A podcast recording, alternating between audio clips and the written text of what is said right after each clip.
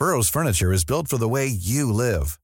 From ensuring easy assembly and disassembly to honoring highly requested new colors for their award-winning seating, they always have their customers in mind. Their modular seating is made out of durable materials to last and grow with you.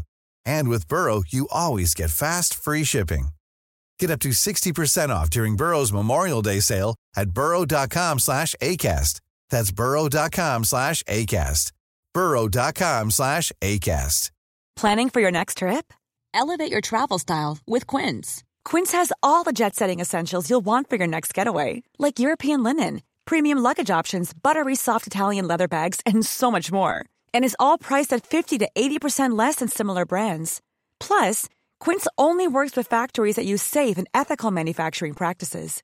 Pack your bags with high-quality essentials you'll be wearing for vacations to come with Quince. Go to quince.com slash pack for free shipping and 365-day returns. Hey, it's Ryan Reynolds, and I'm here with Keith, co-star of my upcoming film, If, only in theaters May 17th. Do you want to tell people the big news?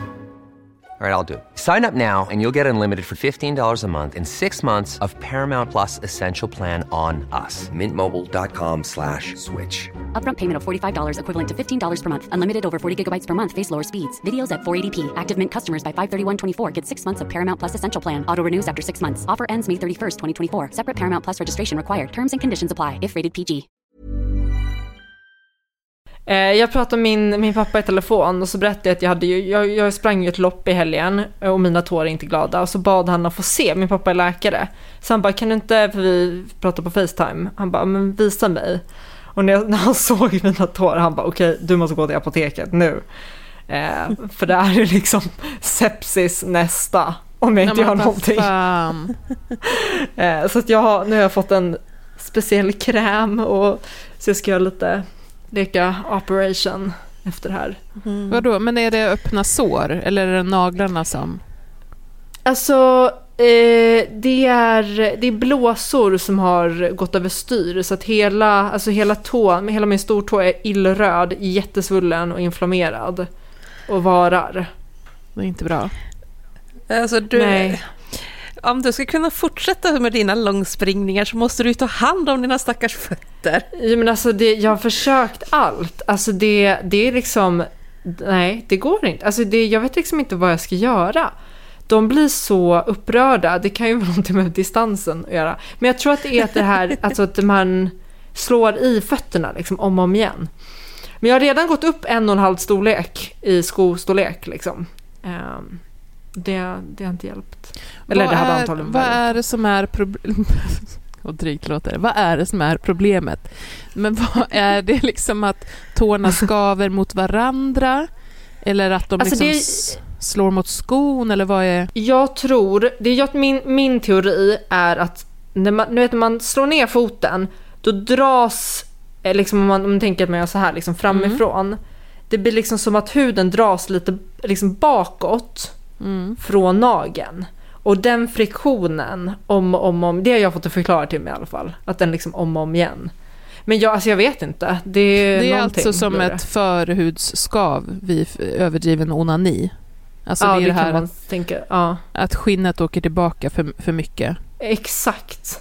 Ja. Det tror jag. Mm. Jag vet inte, men det tror jag. Du, du överrunkar Så jag har dina runkat tår. Med, ja, jag överrunkar mina tår. Det är exakt det som är problemet. Men eh, Paula, du är inte skadad eller sjuk eller något. Du är så jävla frisk. Ja, för närvarande är det faktiskt riktigt bra. Jag var ute och plockade karljohansvamp idag. Åh, oh, hittar du många? Morgonen en liten sväng och sådär. Nej, men jag fick riktigt, riktigt fina så att jag får väga upp. Gud vad härligt. Ja, jag var egentligen mest på jakt efter trattkantarell men jag hamnade i lite fel skog för det tyvärr. Mm. Jag hittade på min senaste skogstur så hittade jag det är förvånansvärt tidigt tycker jag med eh, trattkantareller som inte bara är små pyttisar utan fullvuxna trattisar. Mm. I augusti som det var då. Och så gula kantareller mm. förstås och sen så också den bleka taggen som hade kommit upp. Så det är trevligt. Ett trevligt svampår men fy helvete vad modisk man blir av myggen. Mm. Ja, men det är ju baksidan av det här. Man vet ju, för att, för att det ska bli ett bra svampår så måste det vara fuktigt. Ja. Och är det fuktigt så blir det mycket mygg. Så att det går liksom hand i hand det där. Men Kajan, hur mår du? Sådär. Jag har min förkylning fortfarande som inte är helt släppt. Jag har haft några ångestsjok. Jag har nu en huvudvärk som är fantastisk. Eh, som jag också, jag har försökt bota den på massa olika sätt. Nu sitter jag med ett glas rödvin i någon slags här, Ja, logik. det- Ett glas rödvin brukar man kunna få huvudvärk av, så om jag tar det så kanske det liksom... Men det blir liksom plus, alltså jag tänker att det slår ut varandra om du redan har det. Det är Så- min tanke. Det Ja. är min tanke. Det är, du kör den homeopatiska Ja, exakt. stilen. Och det är ju basen för homeopati. Lika botar lika. Ja, Fast, eh, fast väldigt utspetsat. Egentligen skulle du ju ha vatten och sen liksom droppa två droppar vin i det och så borde du bli bra på det. det låter jättetråkigt så att det, det kommer inte hända. Då har vi inspelningen igång. Så eh, ja, åklagaren kan väl börja ställa frågor. Det här är Nyans, feministisk true crime med Kajan, Hanna och Paula.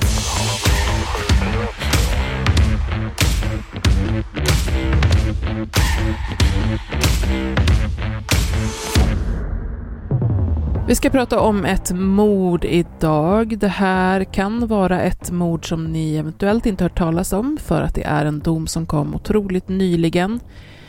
Eh, jag hade noll koll på det innan vi satte tänderna i eh, FUP och tingsrättsdom och jag har också lyssnat på ljudupptagningar från rätten och också läst framförallt eh, en artikel från Expressen skriven av min före detta kollega Gusten som skriver mycket krimtexter på ett väldigt bra sätt. Så då blir jag extra glad. Eh, men vi ska inte prata om Gusten nu, utan vi ska prata om det här mordfallet. Och vi kommer ha två personer inblandade. Vi kommer ha ett offer som vi kallar för grannen. Han är i 60-årsåldern och vi kommer ha en förövare som heter Niklas Strömberg och är 50 år.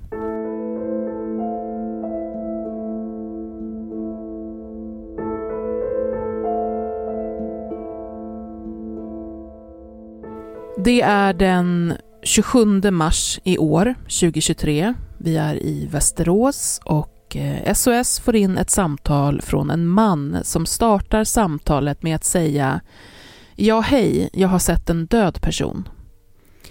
Operatören frågar vad den avlidne har för personnummer och mannen säger att han inte har en aning. Operatören säger Nej, så det är ingen anhörig till dig? Och mannen säger nej. Det är det alltså inte. Sen frågar operatören hur det kommer sig att mannen var där i den här lägenheten där den här personen har hittats död och mannen säger han dog och jag var här. Operatören frågar när han dog. Mannen säger ja, förmodligen. Han är död nu. Mannen uttrycker sig rakt igenom ganska så märkligt. Han vill inte uppge om mannen har några synliga skador, han vill inte göra HLR för att han menar att personen är ju ändå stendöd och eh, mannen som ringer in vill inte citat bloda ner sig i onödan. Men han säger ändå att han har försökt rädda livet på den här mannen som han hittat och att det ser ut som att mannen har skador som att något har penetrerat huden. Eh, för att ni ska få en uppfattning om det här märkliga som jag menar att mannen uttrycker sig så ska jag läsa slutet av SOS-samtalet och det kommer här. Operatör. Nej, vem är det som har skadat honom då? Vet du det? Inringare. Det vet jag inte. Operatör. Nej, okej. Har du gjort illa honom? Inringare. Eh, varför undrar du det? Operatör. Jag bara frågar så vi vet, för då kanske vi kan få ett klockslag. Inringare. Varför vill ni ha ett klockslag? Jag förstår inte. Operatör. Ja, men jag tänker mest för att veta om det finns någonting att livrädda. Det är ju... Har det här hänt för några dagar sedan? Inringare. Men det har jag ju sagt. Det har jag ju sagt för länge sedan. Det finns ingenting att livrädda. Operatör. Nej, fast du är ju bara en lekman, säger du, så det är ju lite grann upp till mig att bedöma om det finns någon möjlighet. Inringare. Ja, hur går det med polisen? Var, var de på väg? Operatör. Jag vet inte, jag har haft samtal med dig just nu. Vill du att de kommer? Inringare. Ja, men du, det är väl klart att ni har samtal på sidan om. Operatör. Ja, fast jag försöker koncentrera mig på dig nu och polisen kommer inringare. Det kan ju vara så, eh, det kan ju vara så att operatör kommer att komma om det behövs, absolut. Inringare. Det kan ju vara så att jag är den som har haft ihjäl honom. Operatör. Ja, exakt, och jag ställde ju den frågan till dig.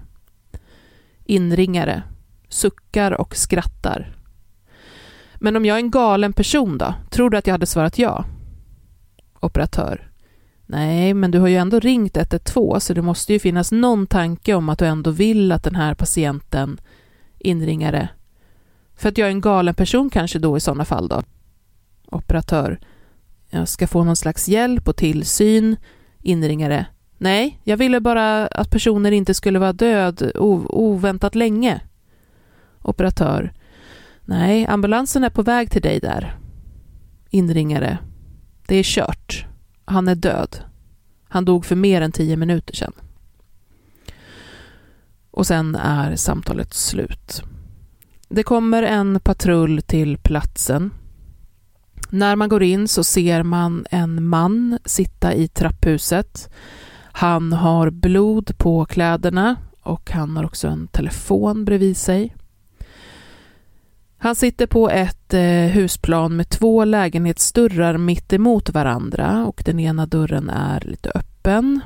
Så den här mannen som sitter i trapphuset säkras och polisen tar sig in i lägenheten bakom. Man ser ganska direkt blod på golvet och även avsmetat blod och blod som har skvätt på väggar. Det här har vi pratat om flera gånger, att det finns olika blodformationer och olika avsättningar av blod som betyder olika saker om hur blodet har hamnat där och riktningar och så vidare. Och här kan man se att det både är avsmetat som att det är en person som blöder eller som har blod på sig, som har gått emot väggen och man kan också se att det är droppformationer som att blod har sprutat på väggen. Man kommer in i köket och där ligger det en man i en blodpöl. Han är fortfarande varm i kroppen, men han andas inte och han har ingen puls. Ambulansen är också snart på platsen och man försöker att ge mannen på golvet eh, syrgas, men eh, det går inte. Han har så många skador på halsen att eh, luften bara sipprar ut den vägen. Man ser också mängder av skador på överkroppen när man öppnar upp. Mannen tas till sjukhuset där han konstateras avliden. Och man har inledningsvis svårt att identifiera den här mannen, för man hittar inga ID-handlingar direkt. Men man kan ju se vad personen som bor i den här lägenheten heter.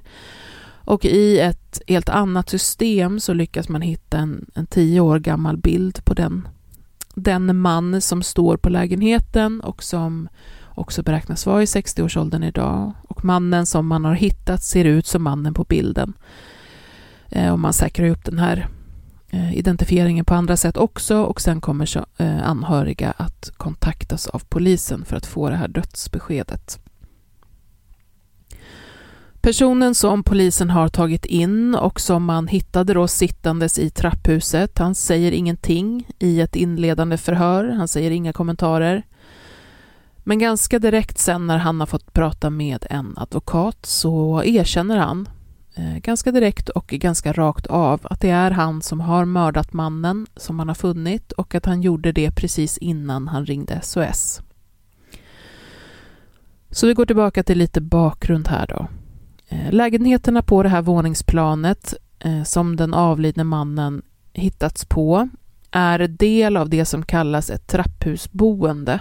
Det är en form av gruppboende där man bor i en egen lägenhet men där det också finns eh, lokaler för personal som är tillgänglig för hjälp och stöd. Ibland finns det också gemensamma lokaler för umgänge och sådär. Den avlidne mannen som bodde i den ena lägenheten kallar vi som sagt för grannen. Mannen som ringde in till SOS och också satt i trapphuset när polisen kom bodde i lägenheten mitt emot grannen och hans namn är alltså Niklas Strömberg. Niklas är inte okänd för rättsväsendet. Han dömdes 2013 till rättspsykiatrisk vård efter att han då hade attackerat en främmande kvinna på gatan. Han slog henne i huvudet med en sten. Från 2018 så fick han den rättspsykiatriska vården i öppen form och under 2022 så beslutade förvaltningsrätten på begäran av eh, rättspsykiatrin Västmanland att den rättspsykiatriska vården skulle upphöra helt. Expressen skriver så här. Enligt läkarna led han fortfarande av den psykiska störning som ledde till att han överlämnades till rättspsykiatrisk vård. Störningens allvarlighetsgrad ansågs dock ha minskat. Domstolen tog också fasta på deras bedömning att risken för återfall i brott var låg. Så den rättspsykiatriska vården är avslutad. Niklas har bott på det här trapphusboendet sedan februari 2020. Han reder sig mest själv, men får en gång i veckan stöd med det sociala genom en promenad med personal då, där man går och handlar mat också. Han har också kontakt med psykiatrin och han har även sysselsättning på något som heter Gamla brandstationen i Västerås och han är där några timmar i veckan. Men den sysselsättning som han har där uppger han själv att eh, ja, men det han gör är att kolla på Netflix eh, och dokumentärer tillsammans med andra. Så det är vad den sysselsättningen går ut på. Och Niklas känner sig rätt ensam.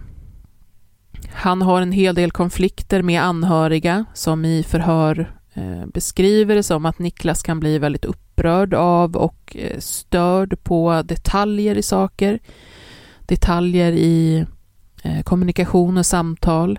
Det bryts kontakter och det är infekterat med föräldrar och så vidare. Och allt det här bidrar ju till Niklas känsla av att han är ensam han beskriver själv att han inte vet vem han är och att det känns som att människor inte vill vara nära honom. Det här gör att han mer och mer känner sig som en ond person. Han har ju ändå haft väldigt mörka tankar i många år och också länge haft tankar på att mörda någon. Så det här sammantaget gör alltså att Niklas mer känner sig som en ja, men en ond person som andra också ser som ond.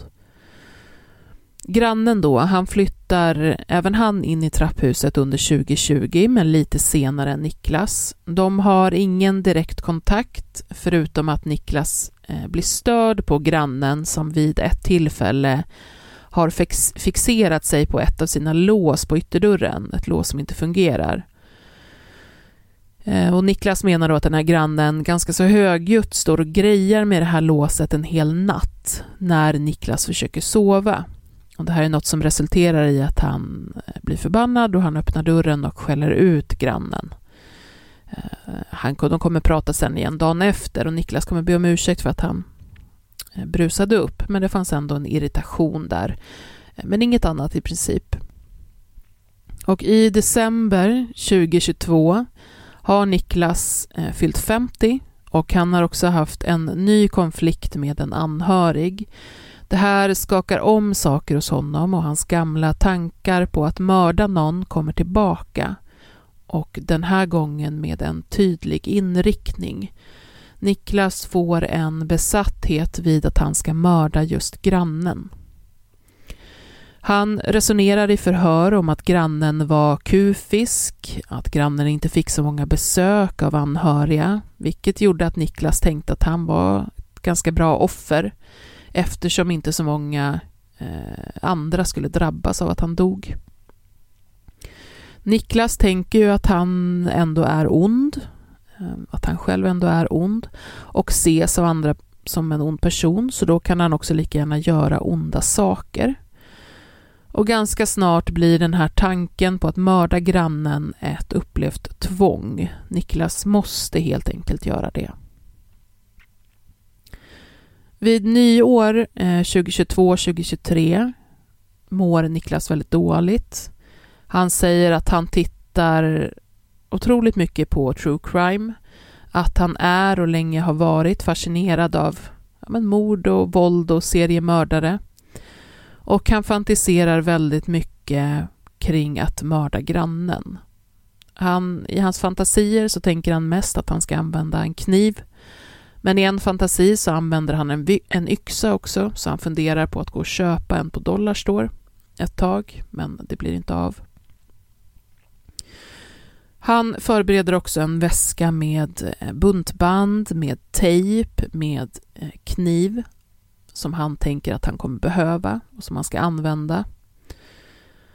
Och den 23 mars i år så tänker han att det ska ske. Nu ska han mörda grannen. Och han eh, är ombytt till de kläder han har bestämt sig att han ska ha och han har kniv på sig. Men han dricker sig för full och eh, ska vila lite på soffan och somnar och vaknar dagen efter så att ingenting händer. Och vi är då framme vid kvällen den 27 mars. Niklas har druckit några glas vin. Han har tagit en hutt med sprit. Nu sitter han och tittar på Netflix och han menar senare att alkoholen var för att hjälpa honom med de väldigt starka tankarna på mordet. Han pratar både om det som att alkoholen hjälper honom att hantera de här tankarna men också att alkoholen hjälper honom att liksom få mer mod till att göra det han ska. Och Niklas känner att nu kommer det att ske. Han ville lura in grannen i sin egen lägenhet och ställer sig utanför sin ytterdörr och börjar greja med sitt eget lås för att eh, locka grannen till sig. Han tänker att grannen ska komma ut eh, när han hör ljudet och sådär. Men det här eh, kommer inte att funka. Niklas eh, blir irriterad på att han inte får in grannen till sig.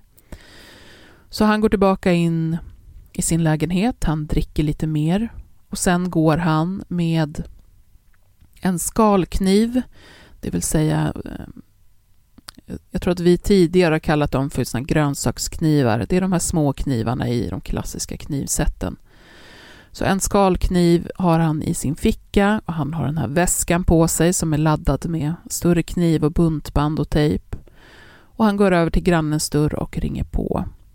Och så fort grannen öppnar dörren så attackerar Niklas.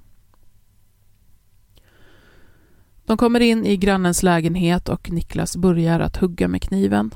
Han har fantiserat om att det hela ska gå väldigt snabbt och siktar mycket på halsen, något som grannen såklart märker och därmed försöker skydda.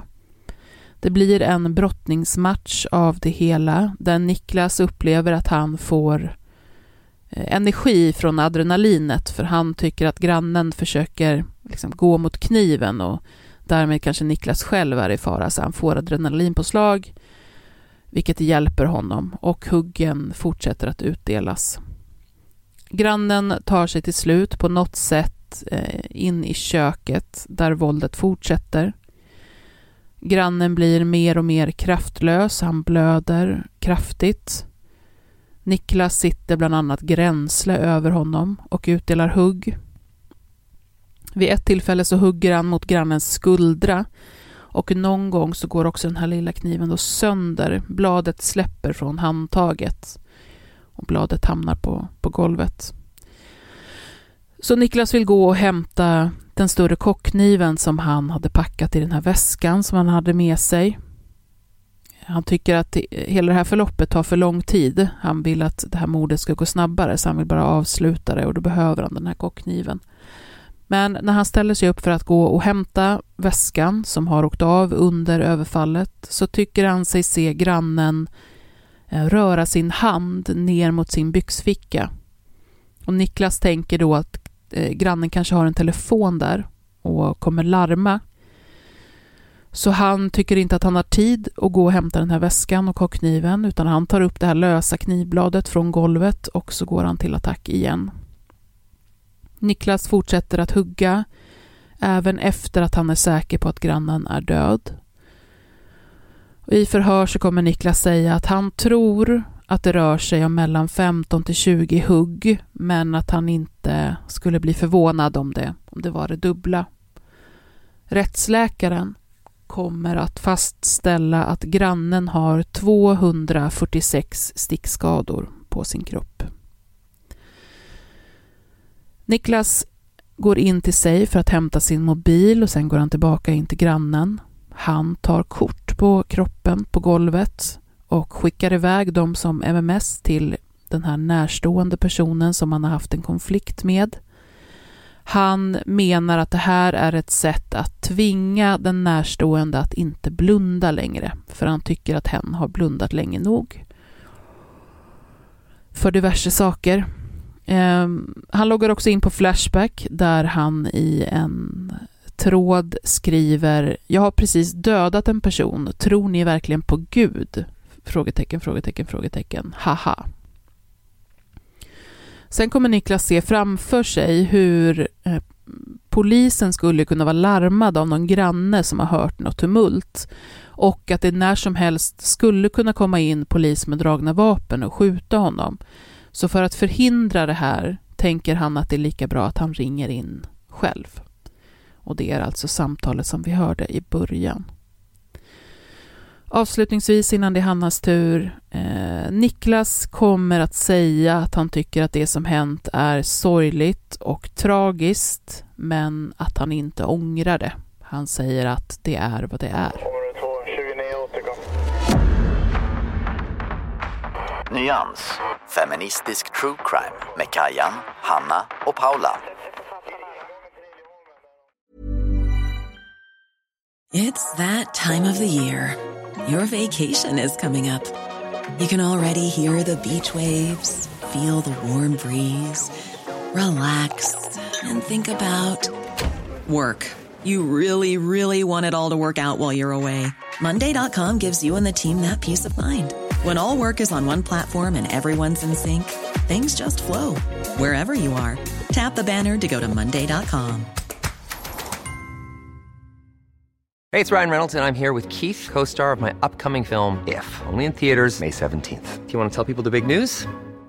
All right, I'll do it. Sign up now and you'll get unlimited for $15 a month in six months of Paramount Plus Essential Plan on us. Mintmobile.com slash switch. Upfront payment of $45 equivalent to $15 per month. Unlimited over 40 gigabytes per month. Face lower speeds. Videos at 480p. Active Mint customers by 531.24 get six months of Paramount Plus Essential Plan. Auto renews after six months. Offer ends May 31st, 2024. Separate Paramount Plus registration required. Terms and conditions apply if rated PG.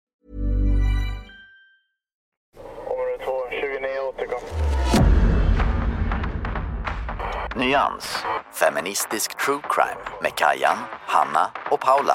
Niklas åtalas för mord, vilket han erkänner rakt av i rätten. Både gärningen, alltså åklagarens beskrivning av vad som har hänt och att han haft uppsåt till att göra det.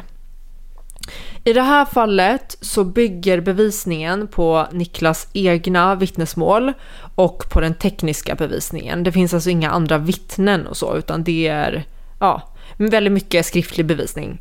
Ehm, dels har vi att han har ringt 112. Vi har bilderna som han har skickat till sin eh, anhörige direkt efter mordet som Kajan precis pratade om.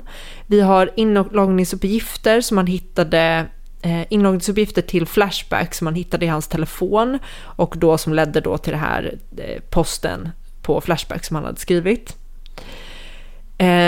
Niklas har också jättemycket blod på kroppen när polisen kom som tillhörde grannen och det finns också blod i hans lägenhet som också tillhörde grannen.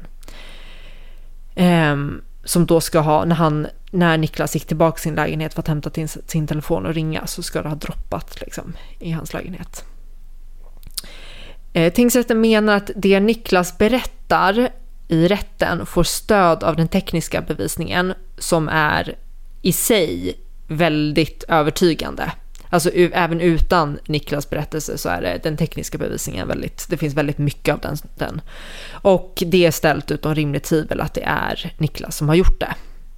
Angående uppsåtet så tänkte jag faktiskt att jag ska läsa rakt av vad tingsrätten säger. Under huvudförhandlingen har Niklas berättat att han upplevde det som ett tvång att mörda någon och att han kände en kraft. För att uppsåt ska kunna föreligga krävs att gärningspersonen ska ha varit i tillräcklig grad medveten om vad han har gjort. I rättspraxis har uppsåt ansetts föreligga även vid relativt omfattande och djupgående medvetandestörningar. Och så nämner de några rättsfall. I detta fall har Niklas planerat gärningen. Det styrks av hans egen utsaga samt det faktum att han hade packat en väska med kniv, buntband och tejp. Han har vid tingsrättens huvudförhandling med detaljrikedom och konkret, eh, konkretion beskrivit sina tankegångar innan, under och efter händelseförloppet. Det är därmed styrkt att han har varit medveten om vad han gjorde. Det saknas utredning som talar i annan riktning. Eh, och jag tyckte att det var väldigt tydligt. Eh, sen så tar eh, tingsrätten eh, nämner också det fall att han försökte en gång tidigare, eh, men att han då blev full och somnade. Så det menar de också det faktum att han kände att han behövde dricka alkohol för att våga göra det. Pratar ju också om att, eller talar i riktning av att han är medveten. Eh, så, att, så att uppsåt så menar tingsrätten att det är solklart. Och han ska därför dömas för mord. Påföljdsdelen i det här fallet är väldigt utförlig, eh, vilket jag tycker är superbra. Så det är nästan halva, halva domen som handlar om, om påföljdsvalet. Och eh, som, som ni vet så har ju han suttit tidigare suttit på rättspsyk för en grov misshandel. Eh, och man gör en rättspsykiatrisk utredning i det här fallet som kommer fram till att han inte led eller lider av en allvarlig psykisk störning. På försvarets begäran inhämtar man också ett yttrande från det rättsliga rådet som håller med om utredningen. Det vill säga han har ingen allvarlig psykisk störning. Och eftersom att det ligger till på det sättet så är det ju fängelse som är aktuellt. Och då skriver tingsrätten så här. Av straffbestämmelsen för mord följer att det som skäl för livstidsfängelse särskilt ska beaktas om gärningen föregåtts av noggrann planering, präglats av särskild föreslagenhet, syftat till att främja eller dölja annan brottslighet, inneburit svårt lidande för offret eller, annat, eller annars varit särskilt hänsynslöst. I bedömningen av om gärningen har inneburit svårt lidande för offret kan beaktas om våldet varit kraftigt, om offret har tillfogats omfattande eller allvarliga skador, om offret har upplevt svår smärta, om förloppet varit utdraget samt om offret har känt stark dödsångest. Att gärningen varit särskilt hänsynslös kan bland annat bestå i att gärningen har riktat sig mot en närstående, att, brottet har befunnit, att, brott, eh, att brottsoffret har befunnit sig i en skyddslös ställning eller om brottet har utförts i offrets hem. Sen väger tingsrätten eh, på ett väldigt noggrant sätt det som talar för och det som talar emot livstid. Och det som talar för att man borde döma till livstid är bland annat det extrema övervåldet. Att det inte rörde sig om några knivhugg utan ett väldigt, väldigt stort antal, 246 tror jag att det var. Dels har man också det faktum att grannen måste ha känt en stark dödsångest. Även om tingsrätten, man menar att det, och det gör man ju, det är ju liksom vanligt vid, vid mord. Um, Tingsrätten kommer dock fram till att det inte har varit ett det är inte bevisat att det har varit ett utdraget händelseförlopp som annars är en grej som talar för ett strängare straff. Däremot så menar man att det har varit präglat av planering, eh, vilket liksom att det, det inte var ingen impulshandling. Också det faktum att det var planerat gör att man ser på det allvarligare. Och tingsrätten skriver att den målmedvetenhet som Niklas har visat vid utförandet av gärningen är tillsammans med det övervåld som används samt att Niklas fortsatt hugga eh, grannen till och med efter att kniven gått sönder eh, är starkt försvårande. Eh, sammanfattningsvis så menar tingsrätten att det föreligger flera omständigheter som gör att gärningen framstår som klart allvarligare än vad omständigheterna vid mord alltid är.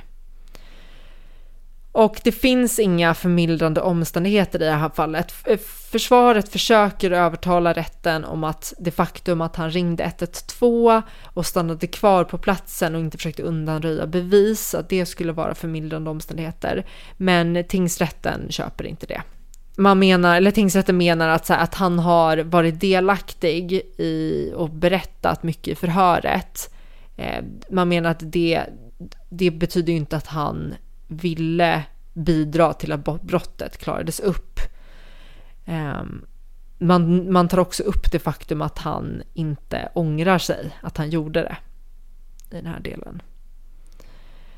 Ehm, och sen så menar tingsrätten också att han, det finns så mycket annan teknisk bevisning som jag sa inledningsvis. Att även om han inte hade erkänt så hade det inte varit eh, Eh, det, liksom, det hade inte varit av avgörande betydelse. Brottet hade ändå gått att klara upp. Eh, sen försöker försvaret också få det till att Niklas psykiska ohälsa, eh, att, att han hade bristande verklighetsuppfattning och att det borde beaktas som en förmildrande omständighet. Men tingsrätten köper inte det här med bristande verklighetsuppfattning överhuvudtaget. Och då, att de skriver så här, det kan tilläggas att Niklas vid tillfället eh, vid tidigare tillfällen avbrutit sin plan att döda målsägande, alltså grannen, vid ett tillfälle och, han, och att han enligt vad han själv berättat drack alkohol inför gärningen för att våga utföra denna. Han kan därför inte anses ha haft en sådan nedsatt förmåga att kontrollera sitt handlande som skulle kunna beaktas för mildrande riktning. Och tingsrätten landar i livstid. Att det, det blev en livstidsdom. Jag tycker att det, det var en välskriven dom. Jag uppskattar när tingsrätten liksom argumenterar för varför de, det straffet de väljer och förklarar det vad de beaktar eh, i det. Jag kan inte låta bli att få en liten känsla av att rätten tycker så här, det här är en farlig person som inte borde vara ute i samhället.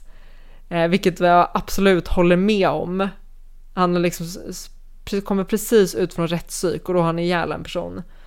Det är liksom inte någon man vill ska roam, roam around the streets. Och sen tänker jag att man kan ju, om man ställer sig frågan så här, kanske man lyssnar att, ja men hur kunde man eh, citationstecken släppa ut honom från rättspsyk då? Han var ju kapabel till sånt mm. här och det borde man liksom ha kunnat veta. Eh, och det kan man väl säga att den, alltså hur hans tillstånd med den allvarliga psykiska störningen såg ut tidigare när han begick den här grova misshandeln, det vet vi ju inte. Men det, så det Nej. man säger är ju att det tillståndet har förbättrats så till den grad att det inte längre är en allvarlig psykisk mm. störning mm. i princip. Ja, och, ja men verkligen. Och det här, så som jag tolkar det, så är det här inte kopplat till den psykiska ohälsan. Nej. Eh, utan det här är det här är, liksom, det här är inte en, det är inte en psykiskt sjuk person som begår ett våldsbrott. Nej, eller ja, psykiskt sjuk kan man säga att han är, men inte... Eller alltså, inte i, ja. ja men inte, inte i juridisk Nej, mening i alla fall. Inte, inte, inte ingen, ingen allvarlig psykisk störning. Mm. Nej men precis. Jag tycker också, jag, jag vänder mig lite mot, för jag vet att vissa så här, säger typ att, ja, ähm, så här, ja men alla som, som begår brott är psykiskt sjuka i någon mening. Jag, jag tror verkligen Nej, inte det. Nej, absolut inte. Jag vänder mig mot det. Men det, men det finns ju de som hävdar så ja kan man göra något sånt där så är man psykiskt sjuk. Men är inte det lite samma sak som att man säger att det är, eh, riktiga män våldtar inte och mördar inte? För då är man ingen riktig jo, man. Det. Att det liksom är ett sätt att göra dem till de andra och någon som står väldigt lång, ja. långt ifrån en själv. Men det ja. finns ju ja, massor med omständigheter när personer som inte är psykiskt sjuka ens lite begår mord. Ja, ja. ja. Och så, det kan man ju också lägga till att Niklas i det här fallet, den enda eh, medicin, läkemedel han går på är två antidepressiva. Så han har ju ingen, mm. han har inte ansetts behöva någon, något läkemedel mot något, något antipsykotiskt eller något liknande. Och det är ju heller inga, inga vanföreställningar som han pratar om. Men det här, jo, jag ska säga också att den här domen är väldigt, väldigt ny. Den kom eh, i eh, 29 augusti. Mm. Så att jag har ingen intel på överklagandet ännu. Nej. Så det, det får vi se. Jag eh, skulle inte bli förvånad ifall han överklagar. Och också bra att man tog in Rättsliga rådet direkt. Rättsliga rådet får jobba hårt Verkligen. känns det som. Det känns som att de senaste domarna så är alltid så här, Rättsliga rådet säger det här.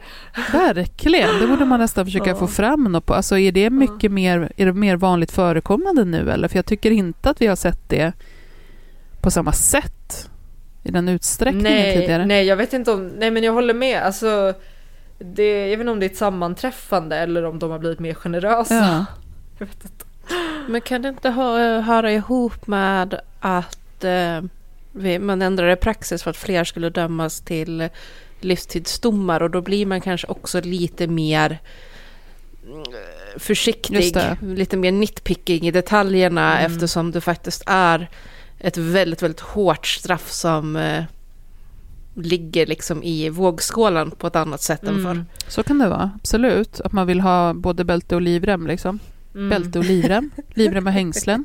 Jag satt precis och tänkte på vad, vad är egentligen en livrem? vad, är... vad fan är säget? Häng, bälte och hängslen? Liv? Ja, jag... Hängslen och livrem, säger man. Okej, okay. okay, man vill ha både bälte och hängslen och livrem då? Nyans, feministisk true crime med Kajan, Hanna och Paula. Jag tror att kanske det är fler som ändå liksom tänker att det här var en rimlig dom med, med livstid. Det går ju liksom inte att få ett strängare straff. Mm. Och att det kan bidra också till att det här inte har blivit så himla uppmärksammat. Alltså det har, det har ju blivit uppmärksammat i form av att det skrivits artiklar om det. Men det har inte blivit några direkta reaktioner i media på samma sätt som jag tänker kring nästa fall vi ska göra med Canada Goose-jackan. Mm. Där det har blivit ganska mycket skriverier. Eh, även i sociala medier. Jag tänker att det är liksom så här. Folk har inte så mycket att säga, man är nöjd liksom. man fick utfallet man ville ha. Och då blir ja, men visst har det väl också att göra med att den som utsätts är med invandrarbakgrund? Nej, men alltså tänk om det här var en, en vit tjej i ett villaområde. Ja. Liksom. Då hade det... Ja. Då hade det, då hade det skrivits massor annan. även ja. om man hade varit nöjd med domen. Ja, ja, ja, ja. Helt klart. Absolut. Men jag tror att i det här fallet så blir det inte så att... Ja. Men jag tänker... Eh, det är fall, vi, har, vi har ju diskuterat om vi skulle ta upp det någon gång men vi, vi har inte fått in det i planeringen med eh, mordet på Gika. Mm. Just det. Eh, han eh, som var jag menar rumänska romen som varit ihjälslagen av ungdomar i Jönköping, eller i mm. Huskvarna. Eh, att där blev det ju också så här, alltså det skrevs ju mycket om det och det diskuterades en hel del om det för att det var minderåriga som liksom torterade ihjäl mm. honom. Eh, men sen när de inte blev dömda och man, för mord, för man menar att det gick inte att bevisa att han hade dött av misshandeln. Vilket jag tycker är bullshit, därför, det skulle vara ett intressant fall att ta upp ja. någon gång. Men då, där blev det ju sådär uppenbart liksom att folk hade väldigt lätt att släppa det. Mm. För att det var vita svenska ungdomar som slog ihjäl honom och han var liksom en, en hemlös rom. Mm. Och det är lite så att, ja ja, whatever, ungefär. Då är det inte lika stridbart med det här, vi måste få rättvisa, rättssäkerheten.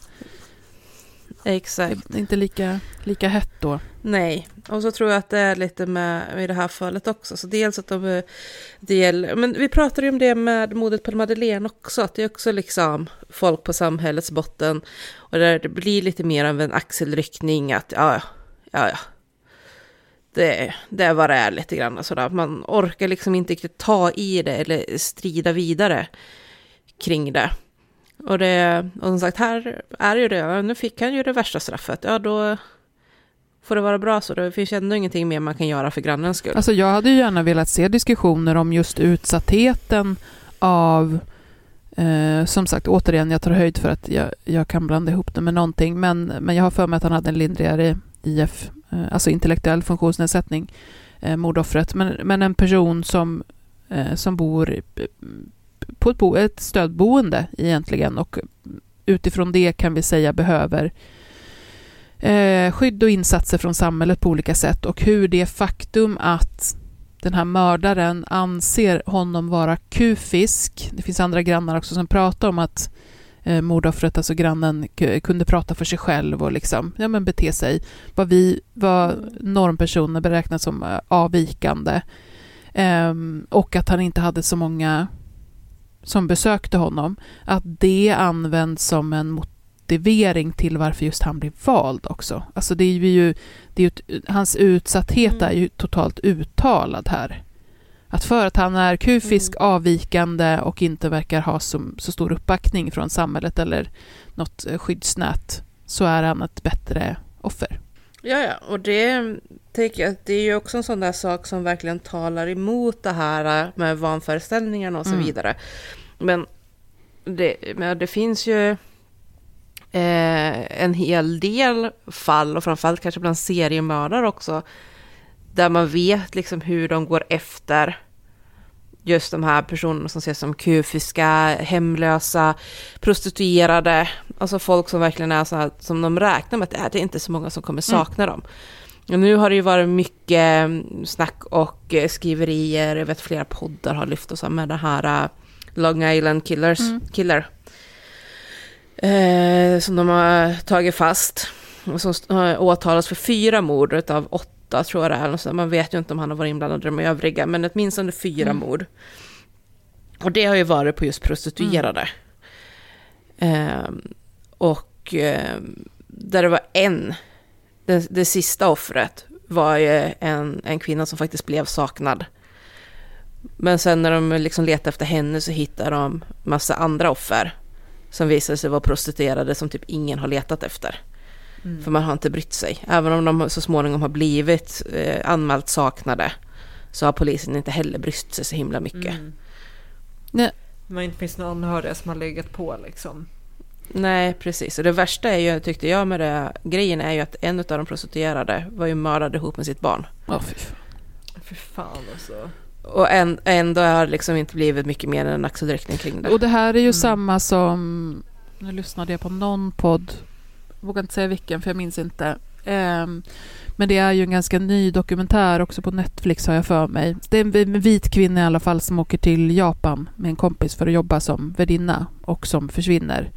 Ehm, och det kommer visa sig att det är en, en, en eh, förövare, hon blir ju mördad och det är en förövare som har gett sig på eh, kvinnor i, i den det är ju liksom värdinna, eh, eskortverksamhet, gett sig på de kvinnorna. Men när det har varit eh, japanska kvinnor så har det liksom inte hänt någonting för att ingen tycker att det är en stor Mm. sak. Men när det kommer en västerländsk kvinna dit som också har liksom eh, anhöriga som kopplar in politiker och sånt så blir det till slut så reds det ut. Så det, och det här är ju verkligen inget, alltså Mm. precis som du säger Paula med de seriemördare som uttalat riktar in sig på prostituerade till exempel eh, så är det ju av den här anledningen. Det här är ju verkligen inget nytt. Men det är ju katastrof när, när det bara rycks på axlarna åt. En annan grej jag tänker på, som jag inte tror att vi riktigt har gått in på tidigare, men som jag tycker också är sådär, ni får rätta mig om jag har fel, men jag kommer inte ihåg att det stod någonting om det här i fuppen eller i domen. Men man brukar ju prata om det ibland när folk, alltså när det är eh, människor som blir mördade med ett extremt övervåld, att det handlar om någonting personligt. Man brukar ju ofta börja titta väldigt nära, liksom, ganska omgående på personer i den direkta närheten, får man säga, när det är väldigt mycket våld så här, så, ja men då fanns det någonting personligt bakom, i synnerhet då när det blir knivvåld eller sånt där man liksom måste komma nära in på och mycket. Och det tänker jag också på i det här fallet med tanke på att det ändå var liksom över 200, en bra bit över 200 knivhugg. Det är så otroligt, otroligt många hugg att stå och mata på en människa.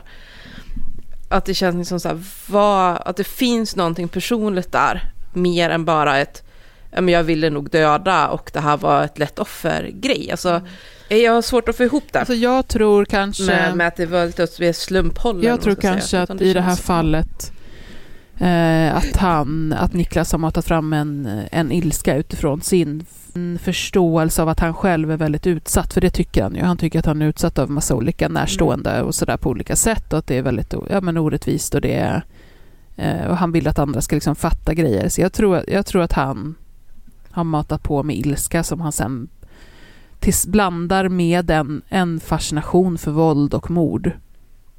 Eh, och, på, och på så sätt liksom projicerar det på den här stackars personen. Jag, jag tror nog inte faktiskt i det här fallet att det liksom är någon annan eh, drivkraft just bakom den här att det är just grannen som blir utsatt. Det, finns, det fanns ju den här irritationen liksom, men jag tror inte att det behövdes något mer. Jag tror att det kunde ha blivit vem som helst. Mm. Ja, kanske.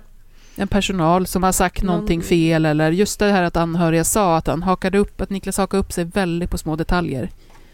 Som han kunde liksom bryta Mm. relationer för att någon har använt ett ord han inte gillar. Mm. Ja. ja det, det är väl just det här att det känns så...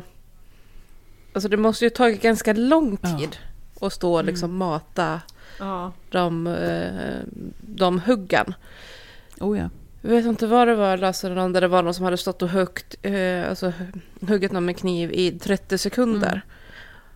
Och då var det typ 50 hugg. ja. Och det här är fyra, fem gånger fler. Så får man ju tänka att då kanske han har stått då i ungefär två minuter och bara matat knivhugg. Mm. Ja, men precis. Och då är det ju knivhugg Mm. efter knivhugg. Sen lägger man till eh, jaga genom lägenheten, brottning, hålla fast, alltså alla dem. Så Ja. det är klart att det blir ett utdraget förlopp. Gud ja. Ja. Så att det, är- det är ju inte alls svårt att förstå tingsrättens resonemang där med att, att grannen verkligen fick uppleva dödsångest Nej, och att det var en kamp i det här. Det måste ha varit så fruktansvärt hemskt. Mm. Eh, och den som blir utsatt i det läget. Mm.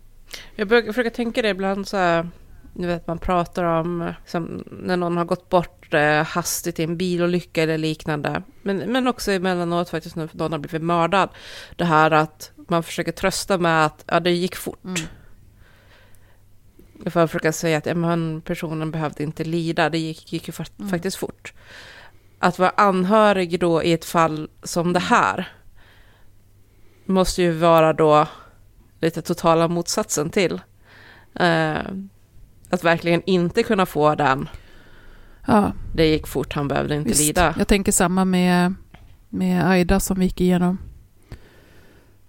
när Mm. det pågår under en natt. Men att det likväl, och som jag vet att många andra uttrycker, att det är liksom ovetskapen om vad som har hänt är på något sätt det värsta. Att inte få veta alls, Mm. men att ändå få redogjort Exakt. för eh, va- varför och hur och sådär är det som ändå, hur vidrigt det än må vara, så är det det som liksom hjälper att komma vidare. Mm. Jo men det vet jag. Mm, Det vet jag ju. Det finns ju vissa, igen sådana seriemördare i USA som bland annat har hållit på vad de har gjort Mm. av kroppar. För att de vet att de anhöriga inget hellre vill än att få tillbaka Mm. kropparna för att kunna begrava sina nära och kära som har blivit mördade och därmed också få veta exakt vad det var som Mm. hade hänt, hur de blev mördade och sådär. Och där de här mördarna vägrar berätta Mm.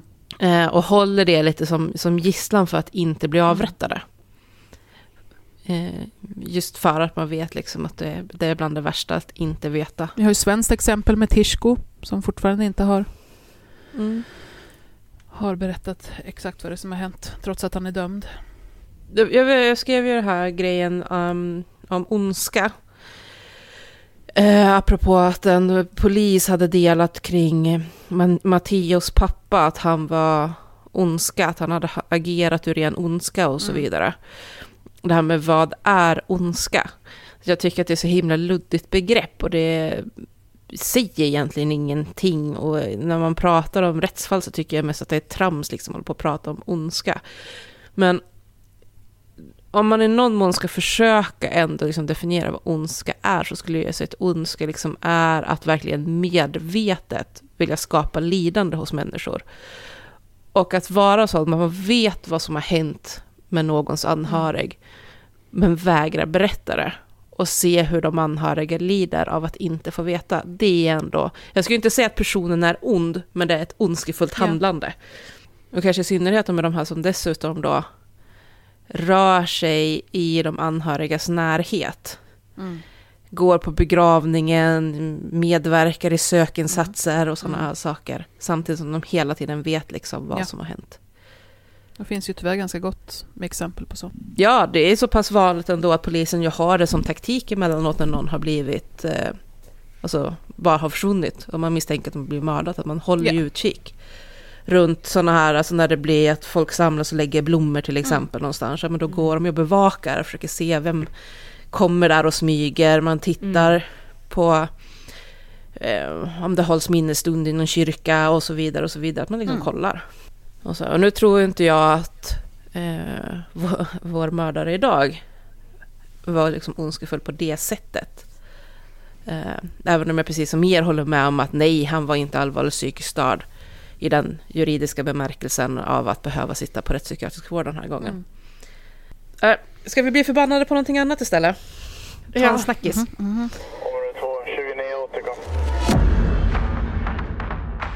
Nyans, feministisk true crime med Kajan, Hanna och Paula. Vad vet ni om...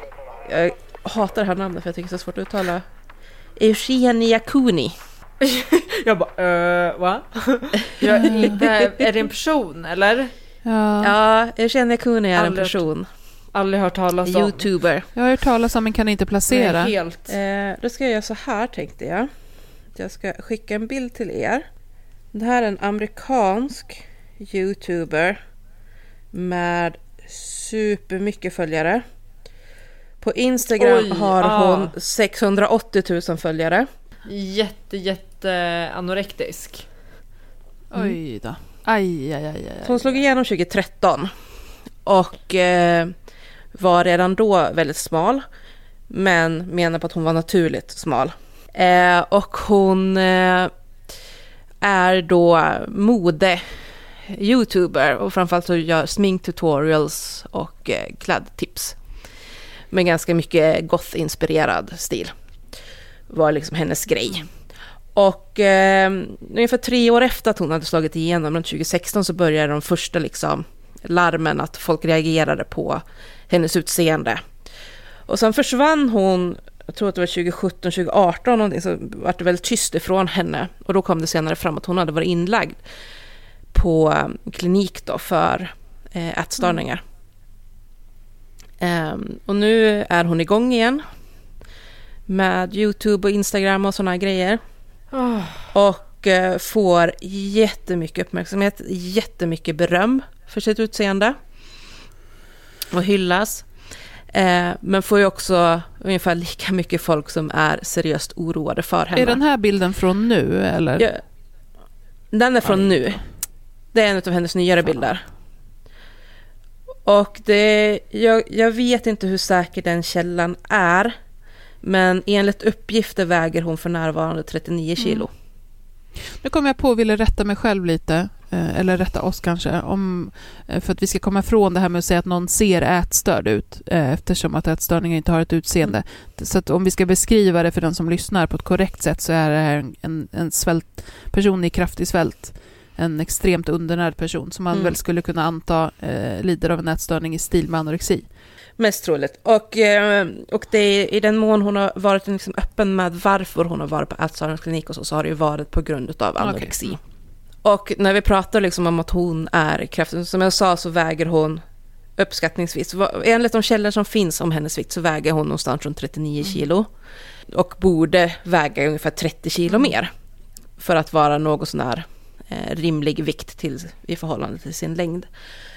Eh, och sådär. Och det är inte liksom bara det att hon är smal Eh, och det finns ju personer som har eh, vissa sjukdomar som gör att de liksom inte går upp i vikt eller liksom i princip inte kan lagra underhudsfett och sådär.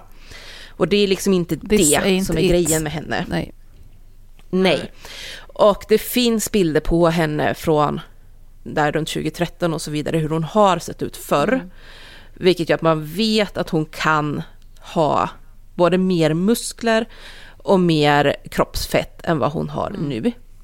Men det här är liksom, det finns en av hennes nyaste som jag såg i förra veckan, då hon lagt upp ett litet klipp på Instagram där hon dansar. Och hon är så smal att man ser höftbenen genom kläderna. Eh, så att det nästan ser ut som att hon har satt vaddering på, på höfterna för att få liksom en trekantig profil över höftbenen och sådär. Och eh, det är inte hälsosamt helt enkelt att vara så smal när det inte är på grund av annan typ av medfödd sjukdom eller sånt Man vet att det här liksom handlar om att hon eh, har en ätstörning. Anorexi är den dödligaste psykiska sjukdom vi har. Så att det är ju att, mm. att, vara, och väl, och att vara så här pass sjuk i en dödlig sjukdom mm. eh, kan vi ju räkna ut med ena skinkan är jättefarligt. Du har ju sett den videon va, när hon dansar omkring i Mm. eh, typ rosa lila cowboyklädsel. Kan Mm. du kolla på sånt Hanna utan att bli triggad? Eller vad är din liksom vad är din reaktion när du ser sånt? Eh, just, nu, just nu är jag väl mest fascinerad.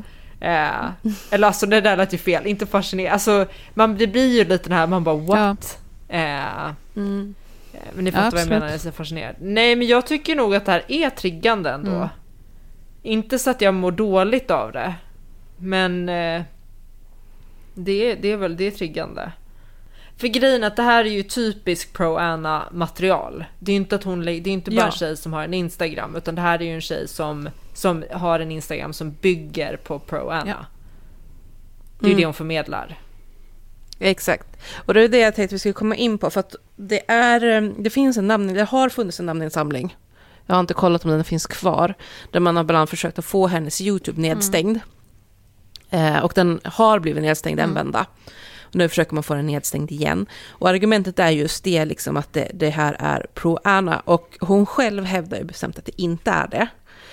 Vilket jag inte håller med om.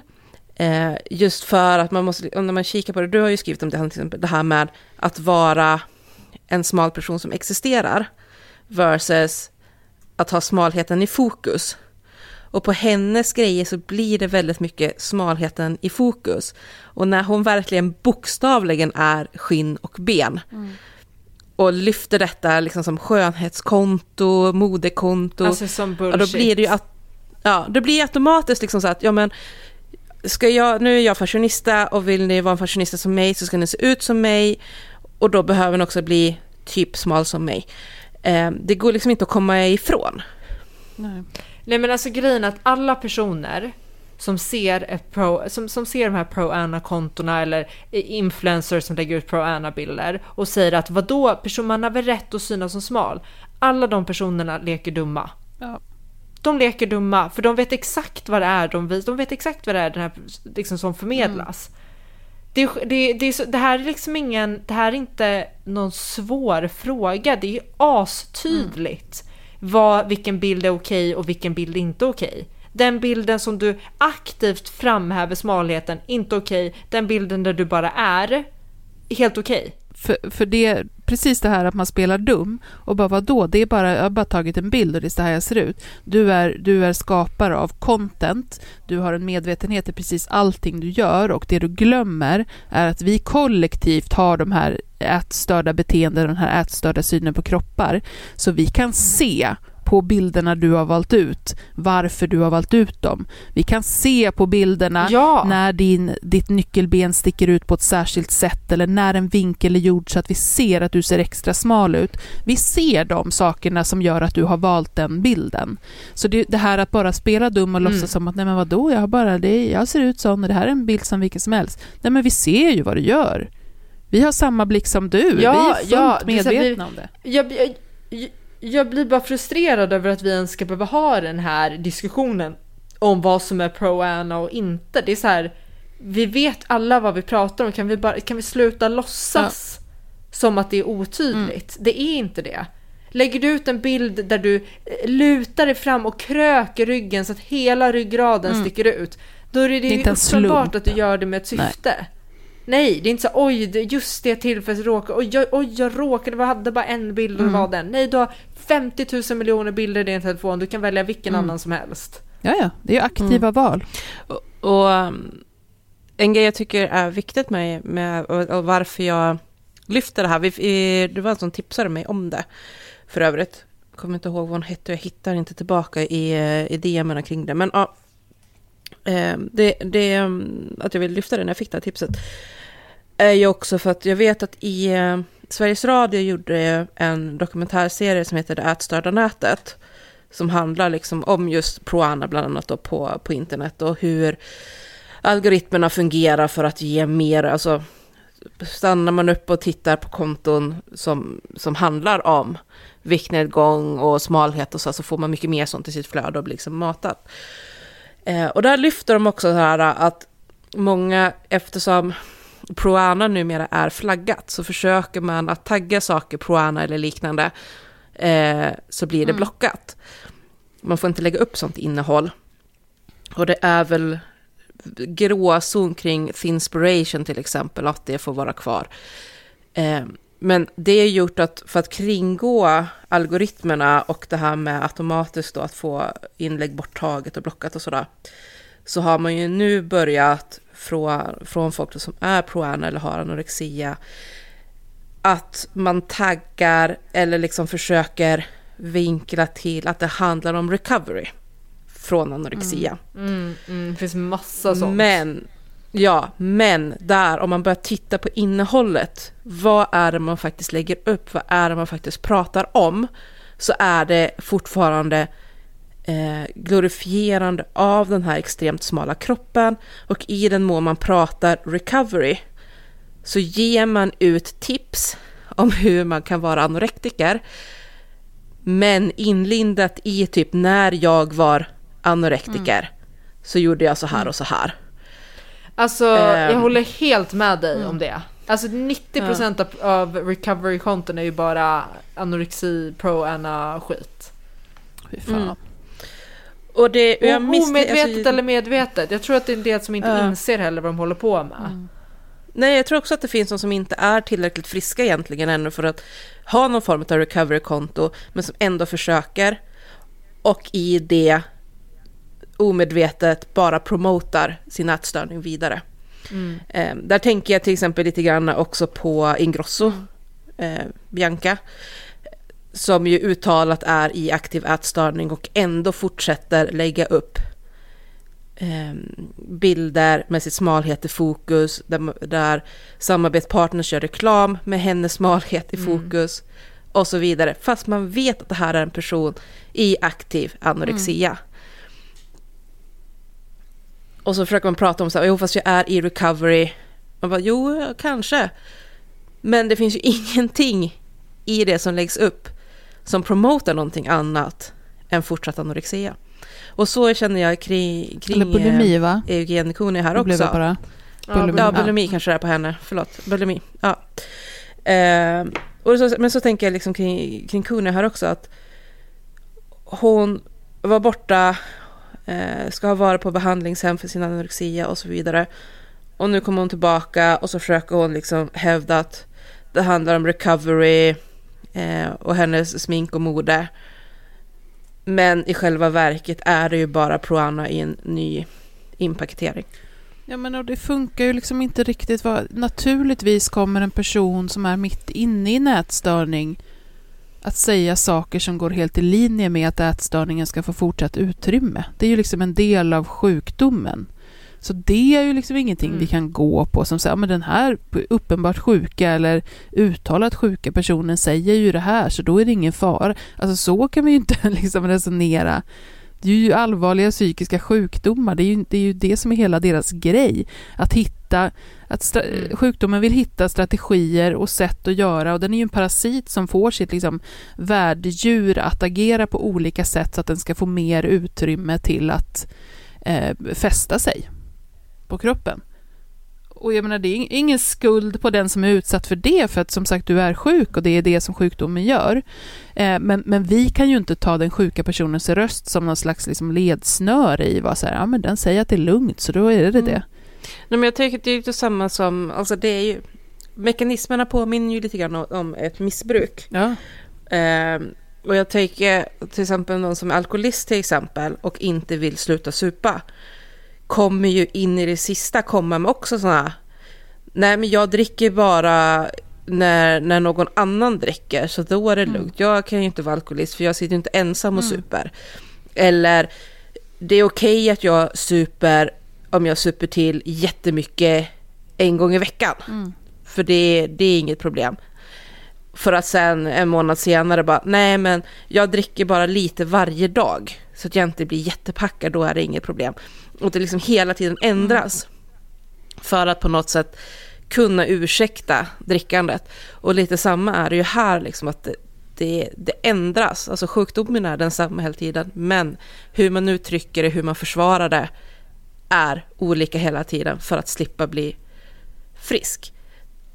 trots att en del av en vill ju ingenting annat än att bli frisk, så finns ju en annan del av en som, där sjukdomen härjar, som inte vill att man ska bli frisk. Alltså det är ju det men som det är det jag tror att kan vara knepigt att förstå kanske för någon som inte har varit Nej, men precis. Och det är det med okunskapen Mm. kring ätstörningar tror jag att det är Eh, jag vet jag, jag dejtade någon kille under, under liksom, när, när jag var yngre som var så här, ja men vadå lösningen, för jag berättade om, om att jag hade haft eh, bulimi då, så bara lösningen, lösningen Mm. var så här, men varför slutar du inte kräkas? Eh, och att, och Mm. att liksom okunskapen kring att, och det här finns ju även inom vården, att en ätstörning framförallt eller enbart handlar om matintag och kalorier i princip. När det här är en psykisk Mm. sjukdom som gör en jävla massa grejer med en. Alltså jag blev under mina sjuka år, Mm. eller vi ska säga mina sjukaste år, för jag var sjuk så himla länge, eh, var, alltså jag var extremt manipulativ. Jag var en extremt, Mm. skulle jag säga, bitvis farlig person för människor liksom i, i min närhet. Eh, för att jag var så jävla sjuk. Och hade liksom ingen, ingen pay på det. Det är så mycket annat som det handlar om än vad man väljer att stoppa i sin mun och inte. Mm. Ja, det var samma för min del också. Eh, Jag vet, eh, min mamma fick gå med hundarna runt och jag stod och väntade på bussen för att jag gick och smög iväg med frukostmackan och liksom gömde hela tiden och, och hade mig på olika sätt liksom och sen ljög om att jag hade ätit i skolan när jag inte hade ätit någonting och så vidare. Alltså, man hittar ju liksom hela tiden utvägar på olika sätt. Ja, och att använda människor runt, för, för det som blir det viktigaste är eh, när sjukdomen får ta över tillräckligt länge så blir sjukdomen det viktigaste och då gör man allt för att den ska få överleva. Så då handlar det ju också om att liksom eliminera hot mot sjukdomen på olika sätt. Och det kan ju vara relationer eller situationer Mm. eller man gör ju vad som helst för att, eh, för att skydda eh, sjukdomen då, om man Mm. känner att den är, är, är på väg att bli hotad av någon eller något. Och det är, ser inte alltid trevligt ut. Jag, nej, jag vet inte hur det var med dig Kajan. Hade du gått på ätstörningsbehandling? För jag fick aldrig någon riktigt. Ja, jag, Jag fick lösa det på egen jag hand. fick ju dels en... Eh, jag fick gå på BUP som en del i en behandling där jag fick lära mig att skriva matdagbok om att jag skulle äta mindre eh, för att jag fortfarande inte var så smal då. Eh, och sen så fick jag Mm. också via, den vård jag fick via ätstörningsenheten eh, på sjukhuset var katastrofala samtal med en eh, behandlare eller en läkare som när mina föräldrar var med och som i princip gick ut på att han pratade över mitt huvud om att mina föräldrar borde låsa dörren till toaletten efter måltiderna. För så skulle han ha gjort med sina barn. Eh, och så, så det var typ det. Det var den behandlingen man gav för bulimi tror jag. Bra behandling. det, var topp, det var toppen. Mm, jättebra. Det var Mm. toppen. Ja, därför jag, tänker, jag vet ju när du har skrivit om behandling, Hanna, att du har fått ganska mycket vittnesmål just, eller- och du också Kajan, Mm. men liksom med folk som, som verkligen vara sådär, kommer in och ska få behandling för svår anorexi eller svår bulimi och så här, och så blir det bara skriv ma- matdagbok, väg och mät, räkna kalorier. Mm. Och man bara, men det är ju liksom som att, att ta, ta en alkoholist och säga att nu ska du väga och mäta här hur mycket whisky Ja, men det är så du dricker. kommer, all, du kommer inte bota en sjuklig besatthet av att göra mer av den besattheten. Det är inte en Nej. ekvation som kommer gå ihop. Nej, det Har du varit ehm, besatt av att, att säga, det är mäta... så Liksom, otroligt dålig kunskap. ja, har du varit Mm. besatt av att, av att mäta och räkna och kontrollera mat på det sättet så kommer det inte bli bättre av att du uppmuntras att mäta och väga och kontrollera ännu mer. Mm. är min fasta övertygelse. Det är inte där i problemet ligger. Och som sagt, eftersom att eh, ätstörningar är psykiska sjukdomar som eh, handlar om mer saker än mat så är det andra saker man måste behandla som eh, impulskontroll och, och eh, eh, självskadereglering och så vidare. Mm. Och ångestproblematik. Mm. Ja, jag kan ju avrunda med att säga att jag hoppas ju verkligen att äh, Eugenia får, att hon får hjälp. Mm. Eh, och att hon får hjälp som fungerar den här gången. För jag tror inte att hon överlever sådär jättemycket till annars. Nej. Eh, och, kan människor som är följare eller tittare på Youtube eller sånt, kan man inte hantera det här så, så, så tycker jag att... Eh, jag måste tänka efter så att jag håller med om det jag säger. Jo, men då, då tycker jag... älskar, jag hamnar också där ibland. Man bara, nu är jag på väg att säga någonting, men jag är inte säker jag på säger det något det, alls är vad jag tycker. Det låter så jävla övertygande och sen så är det någon röst bara, jag, ja. inte, jag vet inte om jag har tänkt igenom det där. Eh, nej, men jag, jag tror, min känsla som jag har just nu är att jag tycker att det är en rimlig sak att faktiskt stänga ner konton om de är bidragande ja. till, alltså säg ett missbruk eller en väldigt svår psykisk sjukdom eller liknande och människor är med och bidrar till att det här tillståndet blir värre. Då är ju den enda lösningen att man stänger ner ja. eller plockar bort. Jag tycker inte alls det är något konstigt. Nej. Självklart ska man säga, men det, det är ju mot riktlinjerna. Alltså hennes konto är ju direkt mot riktlinjerna. Mm på Instagram och Youtube och alla, alltså det är ju liksom standard att pro inte, men, men och det här är ju mm. det. Men bara för att det spelar ingen roll om du kallar det det eller inte. Nej. Jag har ju sett konton som byter ut eh, alltså o mot en nolla. Mm. Och så är det liksom mm. tillåtet för då är det, mm. ja, då fångar inte algoritmen in det. Men det är så här, det, det bryter ju fortfarande mot reglerna. Anmäler man och granskar så ska de ju plocka bort mm. det. Tycker jag självklart. Alltså jag, jag, jag, tänker på alla de som sitter och tittar på det här eh, och blir triggade. Jag, jag har blivit triggad av att bara kolla på det där kontot. Mm. Eh, och jag tycker det är viktigast att skydda den gruppen liksom som tittar på det. Jag tycker det brukar hjälpa ja. att tänka på ätstörningar som just eh, liksom en, en parasitsjukdom som, som mm. på många sätt tar över individer och som försöker göra öka sin möjlighet till spridning på alla sätt och vis. Så den mm. parasitsjukdomen mm. måste vi liksom se till att den ska ju inte få löpa amok och göra som den vill och, och, få tillgång till de här spridningskanalerna som den vill. Utan det måste ju vi gå in och Nej. stoppa. Nu ska jag gå och eh, ta en, jag ska ta någonting att äta. Det är en av mina strategier för när det blir eh, ätstörda saker som har potential att trigga någonting så brukar jag göra det motsatta mot vad eh, parasiten skulle vilja. Så jag ska gå och göra lite te och en kvällssmörgås nu tänkte jag. Och så ska jag ta hand om mina fötter. Ja, just det. Ja, de var, behöver kärlek tror jag. Var vänlig och avlid ej sepsis, ja. är du gullig. Ni som lyssnar och vill höra hur det har gått med Hannas sepsis nu när det här avsnittet kommer ut och ni kan lyssna på det. Ni får väl skicka iväg ett meddelande till henne så får ni säkert någon bild på hennes rörfot som tack för omtanken. Ja. ja. Eh, tack för att ni har lyssnat. Vi hörs igen nästa gång. Puss och kram. Hej hej. Puss och kram. Hej då.